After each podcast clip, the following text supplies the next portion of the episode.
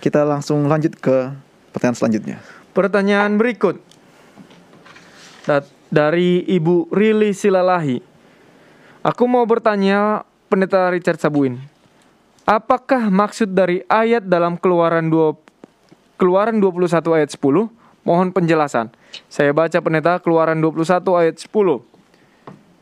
Jika tuannya itu mengambil perempuan lain, ia tidak boleh mengurangi makanan perempuan itu, pakaiannya, dan persetubuhan dengan dia. Kalau kita lihat perikopnya tentang hak budak Ibrani, pendeta.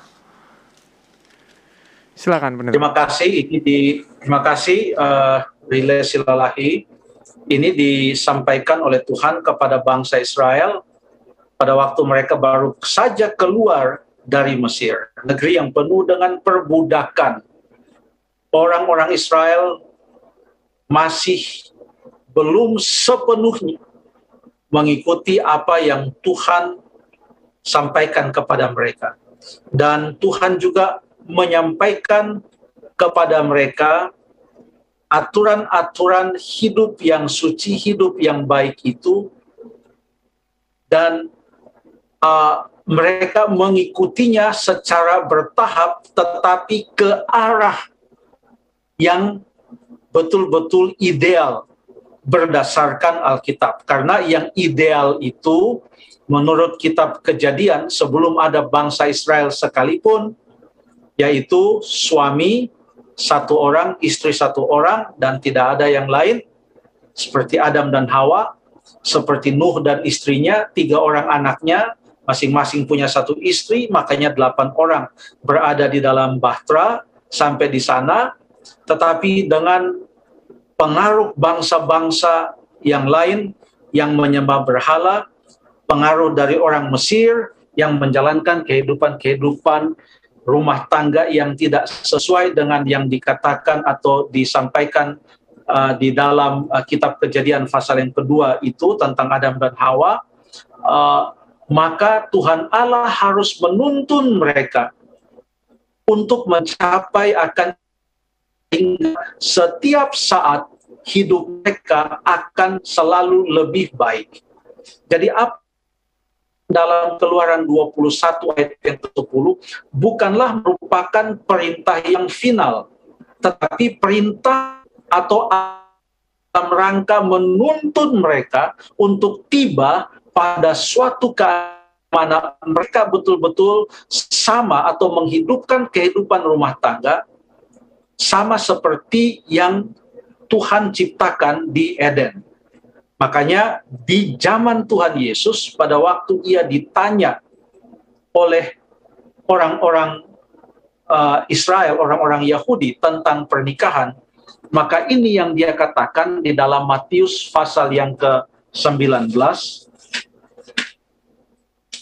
Matius pasal yang ke-19 ayat yang ke-8 kata Yesus kepada mereka karena ketegaran hatimu Musa mengizinkan kamu menceraikan istrimu tetapi sejak semula artinya semula lebih mula dari Musa. Jadi Musa itu bukanlah zaman mula-mula aturan tentang pernikahan. Sejak semula artinya sebelum Musa, kapan itu? Sejak penciptaan, tidaklah demikian.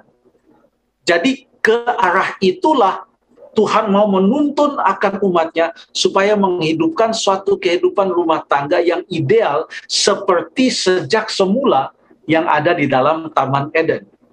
Seorang laki-laki, seorang perempuan, suami dan istri tidak bercerai. Itulah yang ada di dalam Alkitab. Nah, yang ada dalam Keluaran 21 ayat yang ke-10 ini tentang kalau seorang mempunyai seorang budak, itu budak perempuan, lalu kemudian akhirnya dia menjadikan budak itu menjadi istrinya, dia tidak boleh semena-mena kepada uh, budak itu, dia harus memberikan kepada budak itu hak-hak yang menjadi bagian daripada budak itu ini mengajarkan bahwa mereka tidak boleh semena-mena kepada sesama manusia walaupun dalam perjalanan menuju kepada apa yang seharusnya ideal. Makanya di dalam imamat pasal yang ke 18 uh, kalau boleh kita lihat Alkitab kita Di sini Tuhan Allah mengamarkan orang Israel untuk tidak hidup seperti gaya hidup bangsa lain, gaya hidup orang Mesir maupun salah satu bangsa kafir yang sedang ada di Kanaan yang mereka akan tuju dan mereka akan masuki itu. Coba kita baca Imamat pasal yang ke-18 ayat yang ketiga, judulnya saja di sana dalam Alkitab bahasa Indonesia yang dicetak oleh Lembaga Alkitab Indonesia, judulnya saja di sana adalah Kudusnya Perkawinan. Kudusnya Perkawinan. Semua yang dituliskan di sini adalah perkawinan, tentang perkawinan. Tetapi coba kita lihat pendahuluannya, preambulnya. Ayat yang ketiga. Sebelum datang kepada hal-hal yang spesifik, kita lihat dulu pendahuluannya tentang kudusnya perkawinan. Imamat 18 ayat 3 berkata, "Janganlah kamu berbuat seperti yang diperbuat orang di tanah Mesir, di mana kamu diam dahulu, dan janganlah kamu berbuat seperti yang diperbuat orang di tanah Kanaan, ke mana aku membawa kamu, janganlah kamu hidup menurut kebiasaan mereka. Ini menyatakan bahwa Israel adalah saat itu merupakan umat yang unik, yang hanya mengikuti perintah Allah.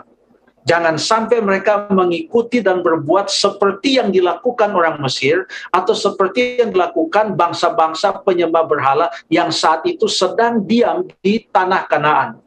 Tidak boleh mereka mengikuti standar mereka adalah Tuhan.